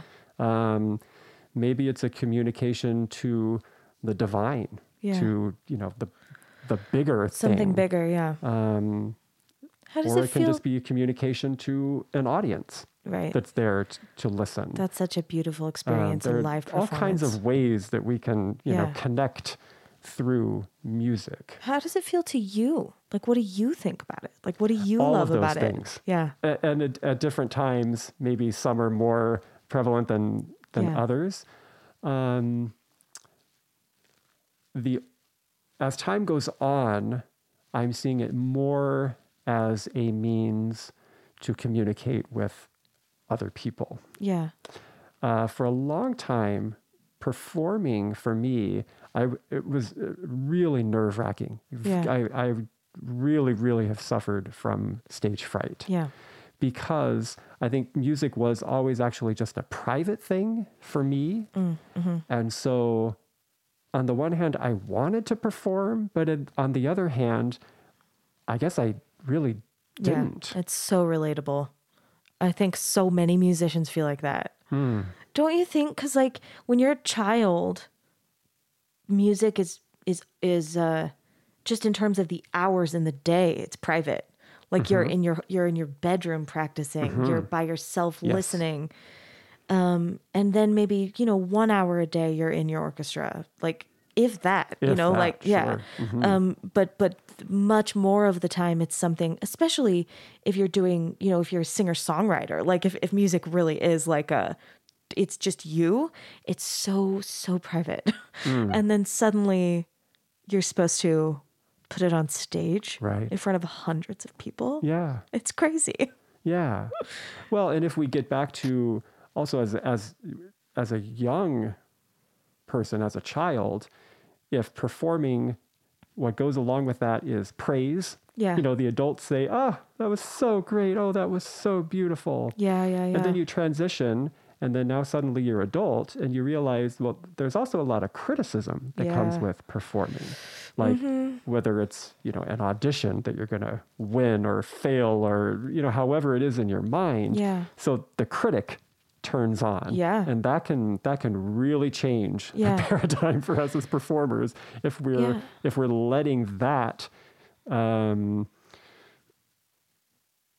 hold us back and yeah, keep like us from be involved. Like if that's if that's wrapping itself up in your art. yeah Have you ever felt um I, I always I, I often envy instrumentalists or, or certain types of instrumentalists maybe um I mean, I think there are some exceptions, but I, I often en- envy instrumentalists for not having to have their bodies crit- criticized. Mm-hmm. D- but but nevertheless, have you ever felt like you as a physical being are nervous or uncomfortable on stage, or is it more about just like the sounds you're going to make? Like, is Ooh, is good the stage fright ever about like yourself being on the stage?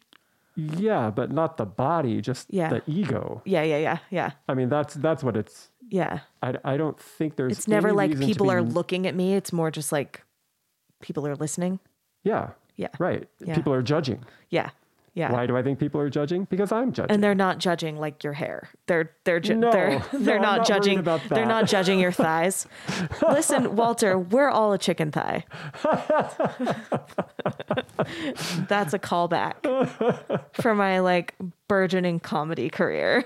and t-shirt business. Yes, and my t-shirt business. I never said it. We're all a chicken thigh.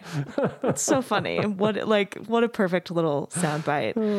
Um yeah, so it's so it's it's it's less it's not like a it's not it's not a, you you don't feel that kind of stage fright like about yourself as much as like I haven't. about your skills. But I mean, I'm also. There probably are female violinists and flautists who have felt that. I mean, I'm a I'm a white guy. Yeah, and you're tall, which is like what do I they don't know, say? It's like a it's one of the most like hireable traits being tall. Is that true? Yeah, it is. It Ah. is. If you want to know more, read Malcolm Gladwell's book Blink. I have not read that. Yeah. Okay. It's it's really good, but yeah, it talks about I I'm not going to remember the numbers, but there's something crazy like you know, men over six feet are like this percentage of the male population, but like a huge percentage of CEOs. Hmm, It's like just the simple fact of being tall, like gives you credibility, like instantly. I feel like this could go on a whole tangent of like a completely different conversation. Yeah. Well, I mean, I'm interested in all the things. Like I said, it's these background things or like what are the things that you're dealing with and and I think I think for people who are short, that's often a thing. And probably for people who are tall, it's less often a thing. Well, so let me tell you a story. This actually just came up recently um, with just the racial tension and unrest in this country Mm. Yeah. right now. Yeah.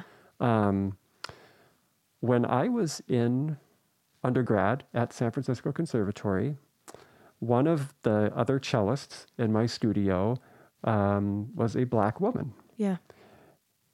And she said something to me one day about, I don't even remember the context or how it came up, but she said something to the effect of, Well, of course it's easy for you to perform because you're a white man.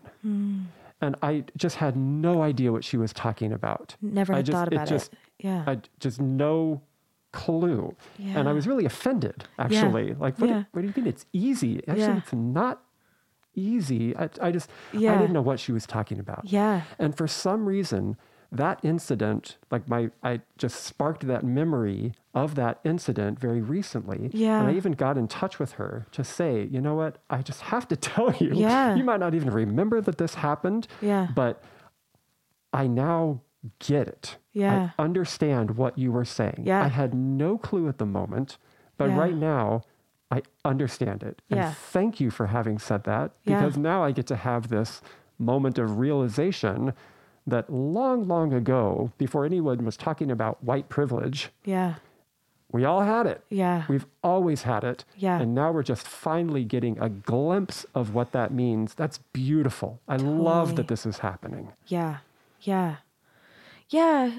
I think you're probably right that like it's not an instrumentalist thing per se. Like maybe it could be, but I bet I bet if I had, you know, any number of various orchestra members who had a similar career path as you, there would be there would be a percentage of people that would be like, "Yes, I totally feel out of place with my f- physical self on the stage.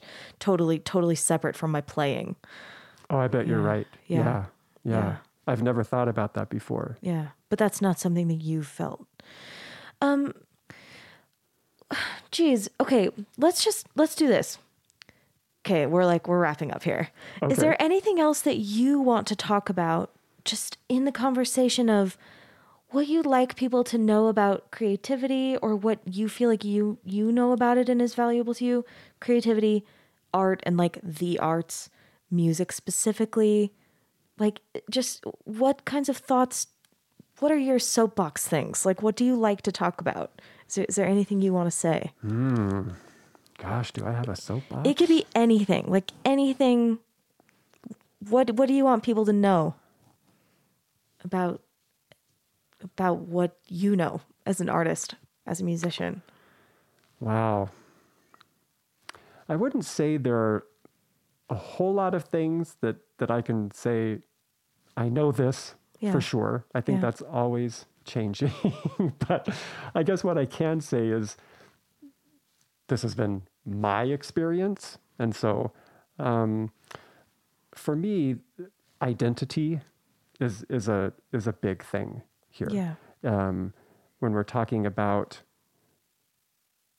how we label ourselves and and others and and being Yeah. a musician that's that's my identity well um, for me it's been getting to a bigger source of identity which is spirit yeah, and when I started to be more aware of that and tap into that, then the artifice, to Yeah. use the word, yeah, started to fall away. yeah, And it led to actually a bit of a, um, not a midlife crisis, but a midlife awakening for Yeah. sure of, okay, well, if my identity isn't in this, in Mm-hmm. playing the cello, do I even want to? yeah, Should I keep doing it? Or was it just something that served a certain purpose and now I don't need that anymore? yeah, So it led to a period of real uncertainty for me, just kind of going through the motions, I'd Yeah. say. I practiced, I did my job, um, but it took a while to find why was I, if I was going to keep doing this, Yeah. why? What, what do I get out of it? Um, what do I have to offer? What is, what is that about? And so it's become more and more for me, not about what I get out of it, but what I can give. Mm-hmm. So being on stage is a chance to give something to the listener as opposed to get an experience for myself. amen. Because I can get a private personal experience at home. Yeah. I could just be an amateur. I don't need to go out and do this in front of anyone else. Right, But if I see being a professional, just to you know to use a, a, a term, you, yeah, as it's I'm not playing for myself, Right. I'm playing for others. right, So then I better figure out why I'm playing for others. Right. So is the music particularly meaningful to me? Do Mm-hmm. I have something to necessarily um, help shape this? Or is the music so great on its own that my job is to step aside, Yeah. just get out of the way and let it go? So it's about finding what, what is my role at any moment. yes, So within the orchestra, Yeah. what is my role at any given moment? Yeah. Is my line the most important thing? Am I a secondary line that's supporting a melody? Yeah. Am I merely providing rhythm? Am I just a color? yeah, What is my role at any given moment? yeah, That's that's what gives me uh it's it's what interests me yeah, now. It's not about, okay, this is what I am. This is the instrument I play. yeah, It's okay, well, why? Yeah. Why at this moment? Yeah. And where does that fit into the bigger thing?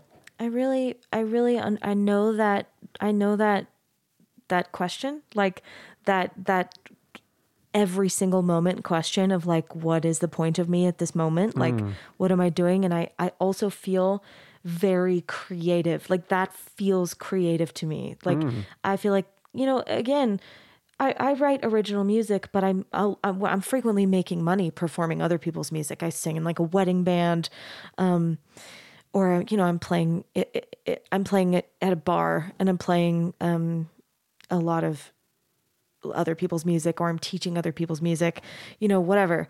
Um, and sometimes that can doesn't necessarily feel creative, you know? It can it can be very rote. in the moment. Yeah. Yeah. And so having that thought of like, what am I doing right now? What am I contributing right now? Feel really lights me up. Even down to like minutia, like maybe it's my job. Like I like, you know, I played I played a wedding in Idaho last weekend and um I was I got I was invited to play in the ceremony, which lots of times they don't have a vocalist in the ceremony, but it was uh, me and a guitar player and um, I always feel it such a privilege to be as a singer involved in the ceremony. Um, and it was outdoors and it was very windy, and like you know, just in the moment, like if the guitar player's music like page turns, like feeling like my role right now is to like clip, you know, the the clothespin back on his page, and like that that type of like awareness feels very creative to me even if i'm not doing anything even if i'm not actually doing anything. Just kind of thinking like what could i be helping with? Like where could what could i be doing or not doing that will contribute most to like the service of making music. And I, I feel so the same way. Like I used to struggle with stage fright a lot. And the biggest antidote to that for me is remembering we're in the service business. Like hmm. this is not about me. This is hmm. about like providing these listeners with an experience. Hmm. Um, and, and even in rehearsal, I feel like it's not about me.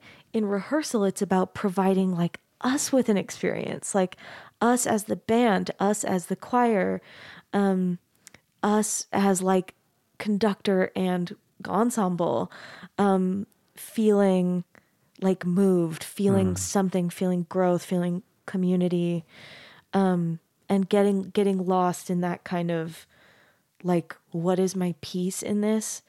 It's a really beautiful feeling. It's so great that you get that. Yeah, but I think, like I said, I mean, that was something that like it light bulbed for me as such a little kid. like I don't know, it's just must just be like a something in my personality, but and I think that's another reason why I like talking to artists, um, because I think I believe the same thing about like our community at large. Yes. you know, Absolutely. I feel like it's such a beautiful analogy. totally. Yeah. Absolutely. do you want to? Do you have thoughts about that? um, just even as a as a teacher, I'm I'm teaching the cello, but that's not really what it's about. Right. It's a skill set that you can apply to anything Right. in life. Right. Um, You're teaching people to think and to feel and to listen and to have ownership. Yeah. mhm, Yeah. To problem solve, Yeah. to um, know, yeah, what their what Self-awareness. role is. Yeah. yeah, yeah, Yeah. yeah. Um, maybe like related to that, what do you think like classical music? What part does classical music in particular or ke- like large orchestra music what does it what part does it play like in our society and in our world? Why does it why is it valuable?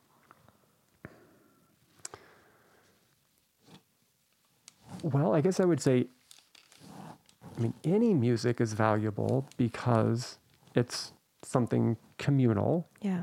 Um, classical music, I mean, what we call classical music or concert music, Yeah. wh- whatever term we want to use. If you're wearing a tuxedo while you're doing it, it means something. Oh, don't get me started on that.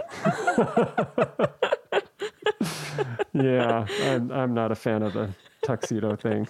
Sorry, I Especially interrupted you. I mean, like, who wears tails? What's the point of the tails? You tails? must be a musician or a butler, right? I mean, Butler. I I, don't think butlers probably don't wear those kinds of things anymore. no, they probably don't either. They're like streamlined. Maybe on Halloween, if you want to go as a Yeah. butler, yeah, you put on, you call up your musician friend and borrow their tails, and Right, or if you're a silver tray. If you're a butler in a haunted mansion. There you go. Yeah. Wait, what were we talking about? that was Oh, the my fault. Of yeah. classical music and Sorry. Um, yeah, I think the the two things. One is just the art form itself. Yeah. I mean, we can all appreciate great art. Yeah. Um, that's why we have museums so that everyone can go and visit this great art. Yeah. Music doesn't exist in a physical thing. It's not something that's created and permanent. it's done. It has Yeah. to be recreated and recreated, just like um, you know, drama. Dance, uh, comedy, same, same thing. Um, so one is just the appreciation of great Yeah. art. Yeah. Um, I don't think there's anybody that's going to argue that a Beethoven symphony is not My great, mind blowing my pa- my parents would argue. oh, really? Yeah. Yeah. Well, this is part of why I'm interested in this question. Uh, I, I you I don't want to interrupt you. Do you No, want to? Okay. Um, it, something that I've been thinking about a lot lately. My my mom died a couple years ago, so when I say parents, I really mean my dad. But Hmm. um, my mask ear loop is coming off. Um, my parents feel and felt like art is entertainment and any art that is not Mm. entertainment is not it's just it's either entertainment or it's trying to be and failing and i never was taken Or to trying the to be what? and failing like it's trying to be entertainment and Oh. failing like if it's Oh, not entertaining me it's like they have an, an assumption that art is trying to entertain them Wow. yeah. And I never went to the symphony as a child. My parents had money and we went to see Broadway. We we saw a lot of Broadway shows, which I'm really grateful for. And it got really good seats to great Broadway shows. Um, but they're very entertaining. Sure, sure. And I never went to the symphony until I was in college. And and even then, you know, it's that's different when you're at the university. I never went to like a professional symphony. I mean, I think until I was I had a master's degree in music. Wow. Um, and I never went to the opera. Um, yeah, because I think, you know, my parents there's a and I know that it's not just my parents. Like there's hmm. definitely mm-hmm. a whole a whole subset of the country that hmm. that I think thinks that uh, that mu- that art forms that are not entertaining are just failing at being entertaining. How interesting. Yeah. Which is why I like to hear from someone who plays a, a, a who does an art form whose job isn't entertainment Right. um to talk about why it's valuable. well, I I mean, I don't know. Maybe how one defines entertaining is Totally. different. So Totally. uh, yeah. entertainment, you know, what we appreciate. um, I think it has something to do with wh- whether it's challenging. You know, like some like being entertained can be like a very passive thing. Ah, yes. Yeah. I see what you mean. Yeah. Uh huh. So And you if- just sit back, you don't do any work. yeah. You're just entertained. Yeah. So you get to just kind of numb out for a couple hours while this big show happens. Mm-hmm. You're entertained. I see. Versus um, a painting that you have to open your mind and Yeah. start looking for things in, it. in order to really experience it like Yeah. as it's meant to be experienced you have to pay attention you have Right. to like invest Right, or right. or or maybe depending on the art form like jazz is a great example you have to know you have to have some education before you can even Hmm. you have to kind of understand which part is improvised and which part is not Hmm. before you even can understand what Mm-hmm. you're seeing and i and i think i think the the symphony can be like that too. I mean, certainly you could Absolutely. listen passively, but knowing more about what's challenging to the musicians, yeah. and appreciating what they're doing, you can be much more entertained, understanding like what it is that you're beholding, mm-hmm. which requires you as the listener to know some things. Yeah. Yeah. Yeah, I mean that's. I think you said it perfectly. Um, whether you're going to be a passive participant or an active participant Yeah. in it is whether it will be entertaining or Yeah. not. So it sounds like a great argument for arts education, because I, don't think anybody is so. incapable of appreciating Yeah. great art. Yeah. It's just what you said. If if you're not, if you don't have any exposure to it, and Yeah. you just don't know what you're looking at or what you're listening to, and you don't even know what questions to ask or how to even approach it, Yeah. Then yeah, it would just seem like, well, why on earth would I waste my time Totally. doing that? Unless you have a philosophy. I mean, because, you know, I've had these conversations with my dad a lot. and I don't think he gets it. I think he really thinks, like, why should I do that? Yeah. Like, what's, why, why? well, did he have any exposure to that in in his Yeah, childhood? I think so. And it just didn't He click just for him, and so he thought, well, care. I don't like that. Yeah. Isn't that, isn't it? I don't know. It's something that I, I do. I think about it a lot. Like, because I do think, here's what it is. I think my dad, who I think is like a, a stand in for plenty of Americans and hmm. probably plenty of people in the mm-hmm. world, the fact that he doesn't understand that art that isn't entertaining can really be something that's not just valuable in the abstract, but really, really actionably valuable in your body, in your mind, in your family, in your community. Um, I think it's a lack of creativity. I think it's a lack of creative thinking. It's a lack of an ability to to think like critically about what these things could mean. And when that ability is lacking, it affects also your ability to communicate with your neighbors and to communicate with people who are in a different socioeconomic status, uh, et cetera, et cetera, beyond, beyond, beyond. Interesting. And I think the thing that we do as artists, I think all all of us as artists do it.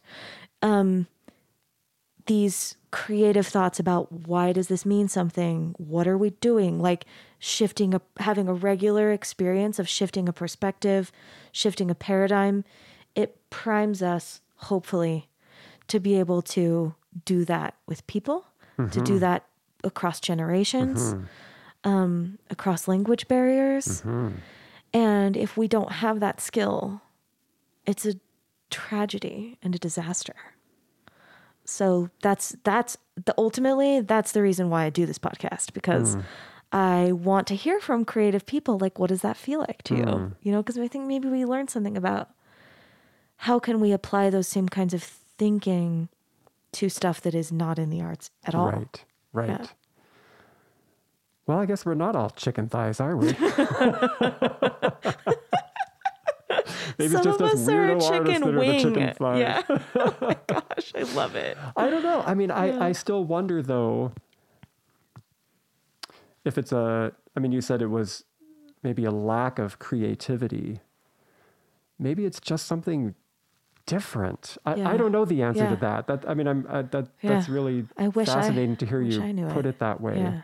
Um, but I mean, certainly the more the more we can relate to one other person, Yeah. the better we can relate to many people, right? Yeah, absolutely. So if we can look at a painting and put ourselves in the artist's shoes, what are what are they saying? Why did they use that Yeah. color? right. Then you're exactly right. Then we can look at someone from another culture Right. and we don't just say, I don't get that. Yeah. We can stop and say, hmm, okay, I, I understand. I see why Yeah. they are doing this, why they act this way. I mean, whatever it is that we might not understand about that Yeah. other culture, that we can just look at it and just hmm, let me let me just ponder this for a little Totally. while. So maybe the arts help us, you know, expand that part of our of our mind I think so. that help us relate to Yeah. people as or well. even just like the physical experience of, yeah, like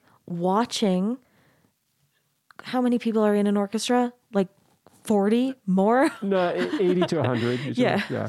Look how wrong I am about that. um, I'm thinking of like a big band is 18, and then I'm like 40 seems like a lot more than Yeah. that. Um, um, yeah, watching that many people make one thing together and just knowing like all those are different people. They're all different ages. Like, look at all these people. And then every single person in the audience experiencing something together like there is a value sim like just in that like mm-hmm. in like just the simple fact of like we are a room of now 700 800 people who are all doing something together. We're all committing to be quiet and then we're committing to clap and we're committing to listen. You know, mm. like there's just there's something like so important about it. And I wonder if now here we are um, in this COVID 19 pandemic. Yeah, yeah. And that's something that we have not been able to do as a society. Yeah. We haven't been able to come together. Yeah. So I wonder if that lack of our um, community and our communal interactions, I wonder if that's eating away at something I that's s- that's you know causing more turmoil Upheaval. and underlying unrest yeah. because that's a f- basic human need that we have that isn't being fulfilled. Yeah, I think you're right. Like a like like there's something about a physical space, sharing a physical space Yeah. that really is something. Yeah. I mean, you can watch something online, even that's happening live, Mm-hmm. and you can even see other people commenting at the time. And there's a certain sense of community that can Yeah. come to, from that. But being physically present in the space Yeah. together, Yeah. That's that, that can't be Well, haven't they haven't they done like studies that like people's heart rates will kind of like Mm. you know, like there are like physical, like physiological things where like people in a room will kind of Yeah. change, like your actual body chemistry will uh-huh. like adjust. Yeah. Isn't that Yeah. fascinating? It is. I I love it. And I love doing it like this too. Like I I, I try not to do this podcast virtually because the conversation I want to have is so whatever it is. Yeah. You know? And there's something about being in a physical space and like really beholding how someone is fidgeting or how someone is Oh, breathing exactly, or right. Because we don't just communicate with our voice, it's Yeah. our our our eyes, our Yeah. facial expressions, our, our body. Yeah. We communicate with so much more. yeah. It's and it's valuable and it's something that during the the first two or three months of the pandemic I didn't do any live interviews. And luckily Hmm. I had a huge cache. You know, I've been like hoarding. I've been hoarding interviews. so it worked okay, but I really missed it. And when I first when I had my first um, live interview, I had a hard time like not crying during like the whole Hmm. thing because I felt so like uh, like We've been missing it Yeah, so much. yeah. Yeah. oh my gosh, thank you so much for talking to me. This has been Oh, so it's nice. my pleasure. Um, I always wrap up with two questions, and the first of the questions is, "What's your dream collaboration?" And it, you can be as extravagant or as whatever you want. You can call upon someone who's no longer living. My dream collaboration. Gosh. You know, I'll go back to my experience um, working with this dancer, Jose Yeah. Navas.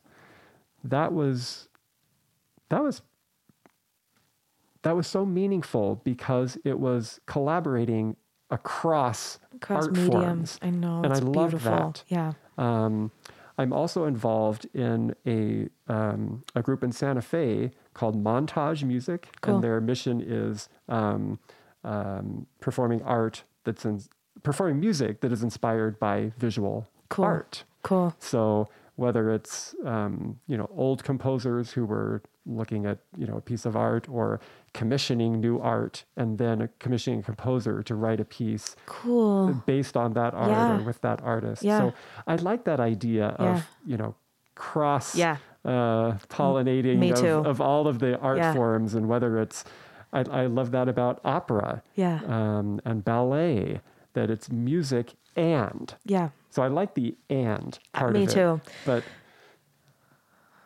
So something like that. Yeah. Can I tell you? A th- uh, can I tell you a thing? yeah. Um, I so I released this album in May, and uh, I hired an illustrator to draw an adult coloring book page for to represent every song on the album, Oh, wow. which I love for that exact same reason. And the listener also gets to. It's like an and and and. Uh-huh. Like it's my music and her illustrations and listener, you know, regular people coloring. yeah. And uh, Oh, that's fantastic. yeah, the I yeah, I'm so with you on that. I feel so dramatically the same way, um, which again is why like I interview all mediums and like Hmm. you know I I want to talk to a, a tattoo artist and I want to talk to you and I want to talk to anybody who does art because I feel so moved by like the fact that these things exist and the you know yeah I'm so into it. well, Um, you have to put me in touch with the tattoo artist because now I need a tattoo of a chicken thigh. Maybe just a t-shirt will be fine. You know, I'm gonna go with that. I think a T-shirt. I mean, maybe a mask. Maybe you could put chicken thighs all over your mask. I don't know what kind of a Just message that would. I don't know what kind of a message that would convey about you, but something. Um, and then I ask everybody finally, tell us where to find your work. Like, where can we listen to you? Are there videos of your collaboration with Jose Navarro? What was his last Um. Jose Navas. You know, we there was actually a documentary that was made on us called Perpetual Motion. Um, I don't know if it's available or not, but if you Googled it, you could find it. You know, it exists I'll there somewhere in the it. internet. Yeah, yeah. Um, Utah Symphony, we're in Abravanel Hall every single weekend. Okay. Um, if we're not there, it's because we're either at Capitol Theater doing opera or we're touring around the state um, doing education concerts or, Yeah. or just, you know, regular tours. Um, in the summers, I'm actually um, principal cellist of the Grant Park Music Festival. So I'm in Chicago for Okay. 10 weeks on the stage of the Pritzker Pavilion in Grant Park. That's great. Um, in Santa Fe, montage Yeah. music. Um, You do so many things. I love that. Um, what about if somebody like wants to reach you? Do you have like a website or like Instagram or? I need a website apparently. Yeah. Somebody was just I was talking about that the other day. It just it never occurred to me. I thought like why I don't know why do I need a website? I don't know. And it was exactly that. It's Yeah. like well what if somebody, somebody wants to talk just to like you? looking for Yeah. you or looking up cello teachers like who teaches cello? Like Yeah. how would they find you? I thought, well, I don't know. Don't they just find us? I'm Well- so ignorant. Well, Oh no, I don't know that you're wrong though, because I think uh, like the way that someone finds you is like they contact someone at Utah State and say who teaches cello. Sure. That's yeah, probably it. But yeah. but um but on the web on the note of the website, I built mine, and if you need a pep talk with that stuff, I'm so ready. Okay. So like we can talk. I can give you some tips. Um, Walter, thank you so so oh, much. It's been my pleasure. It has been mine. thank, Thank you so much for inviting me. Thank you for coming. Thanks for listening to Artifice. Our theme song is As You Are from my album Masks, with artwork and merch designs by Sarah Keel and ad segment music by Jerem Hansen. If you'd like to recommend a professional artist for an interview on the podcast, please send me a note through my website, emvocals.com. And don't forget to rate, review, and subscribe. Thanks again. Have a great week.